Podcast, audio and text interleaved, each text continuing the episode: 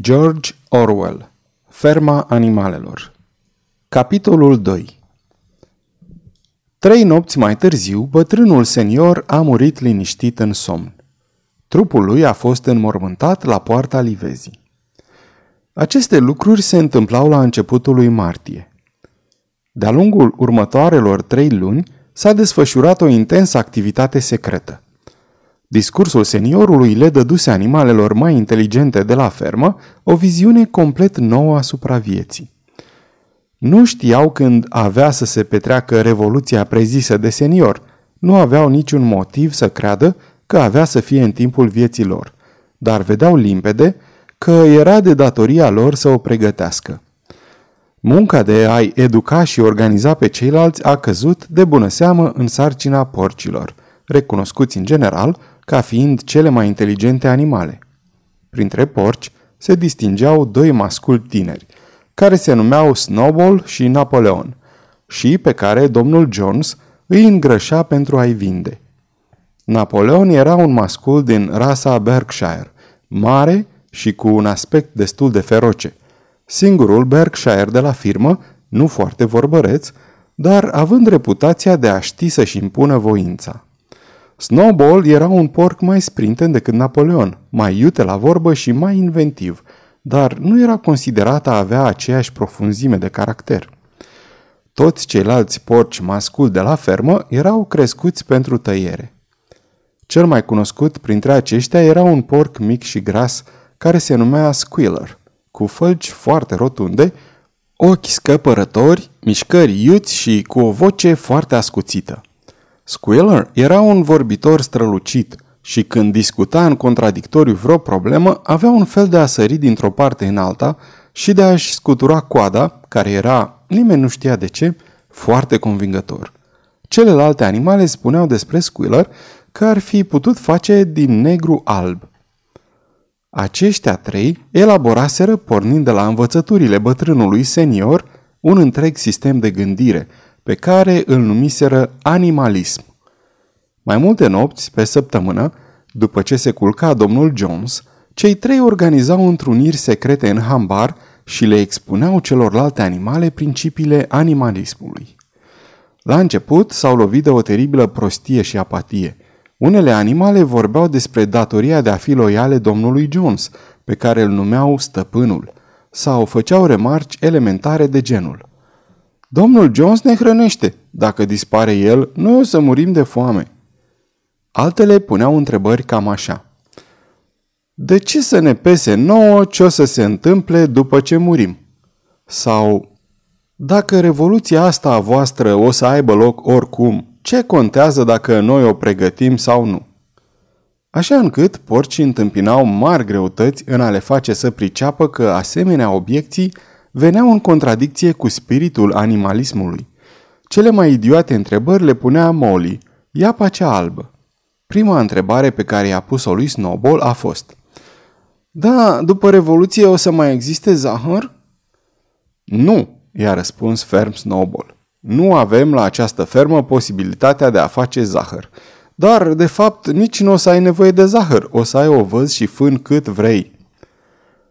Și o să mi se dea voie să port panglici în coamă? A întrebat din nou Molly.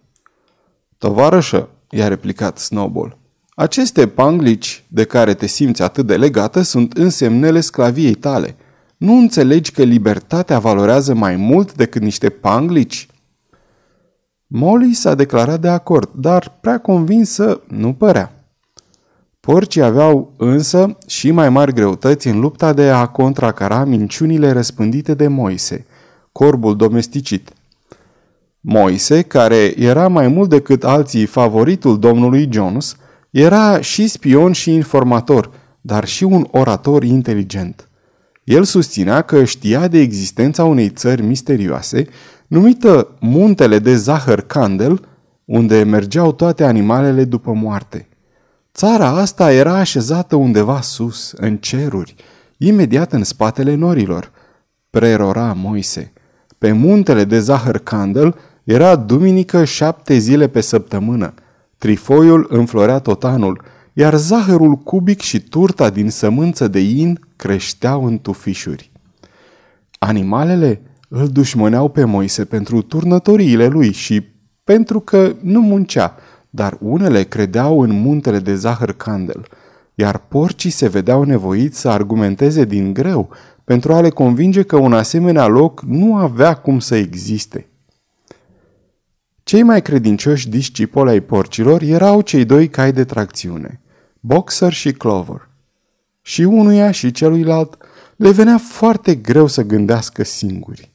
Dar, odată ce îi acceptaseră pe porci drept învățători, îmbrățișau de îndată tot ce li se spunea, iar apoi răspândeau învățătura către celelalte animale prin argumente simple. Niciodată nu absentau de la întrunirile secrete din hambarul cel mare și tot ei conduceau corul când se cânta Animale din Anglia, la sfârșitul fiecarei reuniuni. Însă, după cum s-a dovedit, revoluția a fost înfăptuită mult mai devreme și mult mai simplu decât s-ar fi așteptat oricine. În anii anteriori, domnul Jones, deși era un stăpân sever, se dovedise și un fermier priceput. Cu trecerea vremii, intrase însă într-o perioadă proastă. Devenise foarte deprimat după ce pierduse bani într-o acțiune judecătorească și se apucase de băut mai mult decât era sănătos pentru el să bea. Uneori stătea zile întregi tolănit pe fotoliul său Windsor din bucătărie și citea ziarele, bea, iar din când în când îl hrănea pe Moise cu coși de pâine înmuiate în bere. Oamenii lui se făcuseră leneși și necinstiți. Câmpurile rămâneau pline de buruieni, clădirile fermei aveau nevoie de reparații la acoperișuri. Grajdurile vii ajunseseră în paragină, iar animalele erau prost hrănite. Așa a sosit și luna iunie și fânul era aproape gata de cosit. În ajunul Sfântului Ioan, care era într-o sâmbătă, domnul Jones s-a dus la Wellington și s-a îmbătat la leul roșu atât de tare încât nu s-a mai întors decât duminică la prânz. Oamenii lui mulseseră vacile dis de dimineață, apoi plecaseră să vâneze iepuri de câmp, fără să se mai ostenească să le dea de mâncare animalelor.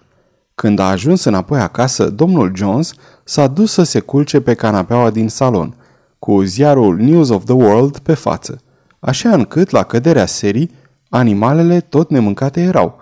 Până la urmă, nu au mai putut suporta. Una dintre vaci a spart ușa de la magazia cu provizii împingând în ea cu coarnele, și toate animalele au început să se servească singure din rezerve. Tocmai atunci s-a trezit și domnul Jones. Într-o clipă, el și oamenii lui au năvălit în magazie cu biciurile în mâini, șfichiuind în dreapta și în stânga. Lucrul acesta, pentru animalele înfometate, a fost picătura care a umplut paharul. Toate, într-o înțelegere, deși nimic de acest fel nu fusese plănuit dinainte, s-au aruncat asupra celor ce le chinuiau. Domnul Jones și oamenii lui s-au trezit deodată înpunși cu coarnele și loviți cu copitele din toate părțile. Niciodată nu mai văzuseră asemenea comportament la vreun animal și răzvrătirea unor ființe pe care se obișnuiseră să le bată și să le maltrateze după cheful lor i-a înspăimântat atât de mult încât aproape că și-au ieșit din minți. După numai câteva momente, ei au renunțat să mai încerce vreo apărare și au luat-o la fugă. După un minut, toți cinci fugeau de mâncau pământul pe drumul de căruțe care ducea la șoseaua principală, cu animalele urmărindu-i triumfătoare. Doamna Jones, care privea afară pe fereastra dormitorului, văzând ce se întâmpla, și-a aruncat în grabă câteva lucruri într-un sac de voiaj și a părăsit ferma pe un alt drum. Moise, corbul, a sărit de pe prăjina lui și a fâlfâit din aripi după ea, cârâind în gura mare. Între timp, animalele îi fugăriseră pe domnul Jones și pe oamenii lui de-a lungul drumului și trântiseră poarta cu cinci drugi în urma lor.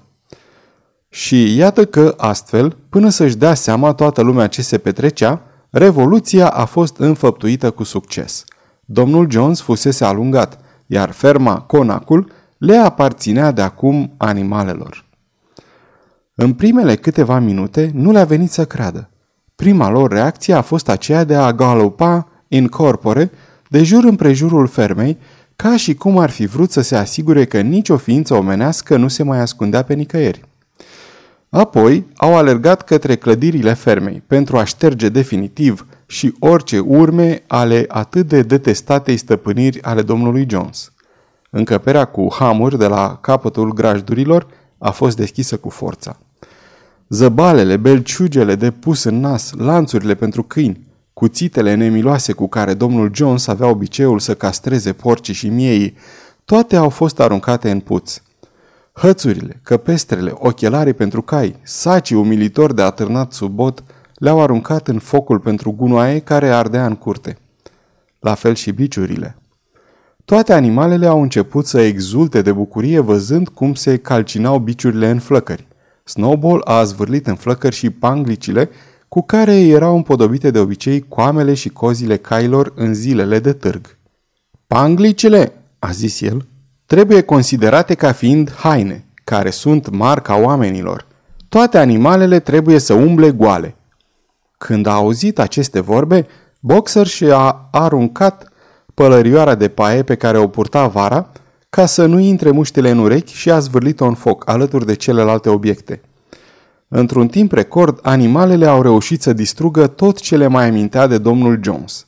După care, Napoleon le-a condus înapoi la magazie și a dăruit de acolo câte o rație dublă de porumb la toată lumea, plus doi biscuiți pentru fiecare câine. Apoi au cântat animale din Anglia, de la un capăt la altul de șapte ori și alergând, iar în cele din urmă s-au întins pentru noapte și au dormit cum nu mai dormiseră niciodată până atunci. Deșteptându-se în zori, ca de obicei, și-au amintit deodată fapta plină de glorie care avusese loc în ajun și s-au năpustit toate afară pe pășune. În mijlocul pășunii era o movilă care oferea o perspectivă largă asupra unei mari părți a fermei. Animalele s-au îngrămădit spre vârful movilei și au privit cu atenție de jur împrejur în lumina limpede a dimineții. Da, era a lor. Tot ceea ce vedea era a lor. Extaziate de acest gând, au început să țopăie de colo-colo, să alerge în cerc, să sară în sus toate în culmea entuziasmului. S-au rostogolit în rouă, au înfulecat guri întregi din iarba dulce de vară, au aruncat în sus cu picioarele bulgări de pământ negru, mirosindu-i parfumul bogat. După care au pornit să inspecteze toată ferma, privind cu admirație mută pământul arabil, câmpul cu fân, livada, iazul, crângul.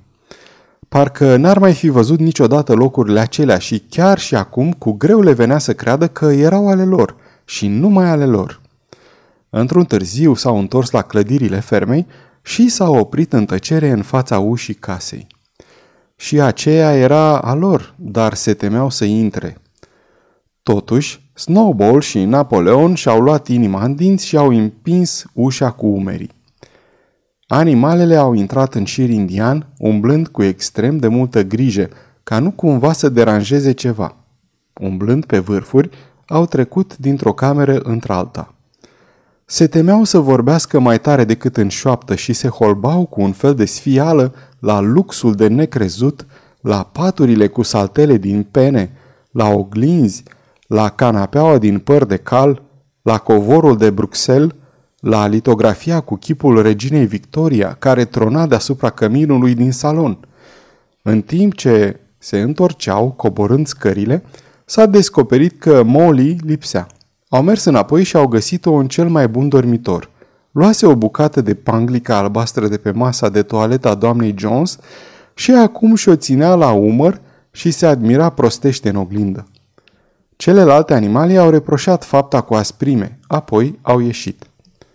Câteva șunci care atârnau în bucătărie au fost scoase afară pentru a fi înmormântate, iar butoiul cu bere din cămară a fost spart de boxer cu o lovitură de copită. Nimic altceva din casă nu s-a mișcat din loc. O rezoluție unanimă a fost votată imediat, și anume de a păstra casa ca muzeu. Toți și toate au căzut de acord că niciun animal nu trebuia să locuiască vreodată acolo. După ce au mâncat de dimineață, Snowball și Napoleon le-au convocat din nou. Tovarăși, a zis Snowball, ceasul este șase și jumătate și avem în fața noastră o zi lungă. Azi începem recoltatul fânului. Dar există o altă problemă care trebuie avută în vedere mai întâi. Porcii le-au dezvăluit tuturor faptul că în ultimele trei luni învățaseră să citească și să scrie dintr-o carte veche de citire care aparținuse copiilor domnului Jones și pe care o găsiseră aruncată la groapa de gunoi. Napoleon a trimis după cutii cu vopsea neagră și albă și a pornit în fruntea tuturor animalelor către poarta cu cinci drugi care dădea în șoseaua principală. Aici, Snowball, pentru că Snowball era mai bun la scris, a apucat o bidinea între cele două unghi ale copitelor, a șters ferma conacul de pe drugul de sus cu vopsea neagră și în locul acestui nume a scris cu vopsea albă Ferma animalelor. Iată, a spus el, acesta urmează să fie numele fermei de acum înainte. După aceea s-au întors cu toții la clădirile fermei, unde Snowball și Napoleon au trimis după o scară pe care au rezemat-o de peretele din fund al hambarului cel mare, explicând că, în cursul studiilor întreprinse de ei în ultimile trei luni, porcii reușiseră să rezume principiile animalismului în șapte percepte. Aceste șapte percepte aveau să le înscrie acum pe peretele hambarului. Ele erau menite să constituie o lege inalterabilă, după care trebuiau să trăiască toate animalele de la ferma animalelor pentru totdeauna. Cu oarecare dificultăți pentru că nu era ușor unui porc să-și țină echilibrul pe o scară făcută pentru oameni, Snowball s-a urcat și s-a pus pe lucru, în timp ce Squealer stătea câteva trepte mai jos și ținea cutia cu vopsea. Preceptele scrise pe peretele gudronat cu litere mari, albe, care se puteau citi și de la 30 de metri sunau astfel. Cele șapte precepte 1. Oricine merge pe două picioare e dușman. 2. Oricine merge pe patru picioare sau are aripi e pretin. 3. Niciun animal nu va purta haine. 4. Niciun animal nu va dormi într-un pat. 5. Niciun animal nu va bea alcool. 6. Niciun animal nu va ucide un alt animal. 7. Toate animalele sunt egale.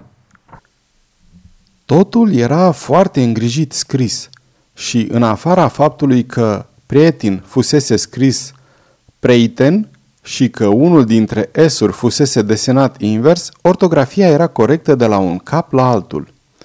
Snowball a citit cu voce tare pentru celelalte animale. Toate au aprobat din cap într-un consens exemplar, iar acelea mai inteligente au început pe loc să memoreze preceptele. Și acum, tovarăși, a zis Snowball, aruncând pe jos bidineaua, la câmpul cu fân. Să fie pentru noi o problemă de onoare să strângem recolta mai repede decât Jones și oamenii lui. Dar în momentul acela, cele trei vaci care nu prea fuseseră în apele lor de câtva timp au scos mugete puternice. Nu le mai mulsese nimeni de 24 de ore și ugerele lor stăteau să pleznească. După câteva clipe de gândire, porcii au trimis după găleți și au muls vacile cu destul îndemânare, copitele lor fiind bine adaptate unei asemenea operațiuni. Nu după mult timp, au rezultat cinci găleți cu lapte smântânos cu spumă, la care multe dintre animale se uitau cu un interes considerabil. Ce o să se întâmple cu tot laptele ăsta?" a întrebat cineva. Domnul Jones punea uneori din el în terciul nostru," a zis una dintre găini. Lăsați laptele, tovarăși!" A strigat Napoleon, așezându-se între animale și gălețile cu lapte. Se va avea în vedere acest lucru. Recolta este mai importantă. Tovarășul Snowball vă va conduce până acolo. Vă urmez și eu în câteva minute. Înainte, tovarăși, fânul așteaptă. Așa încât animalele au pornit în coloană către câmpul cu fân ca să înceapă recoltatul. Seara, la întoarcere, au observat că laptele nu mai era. Sfârșitul capitolului 2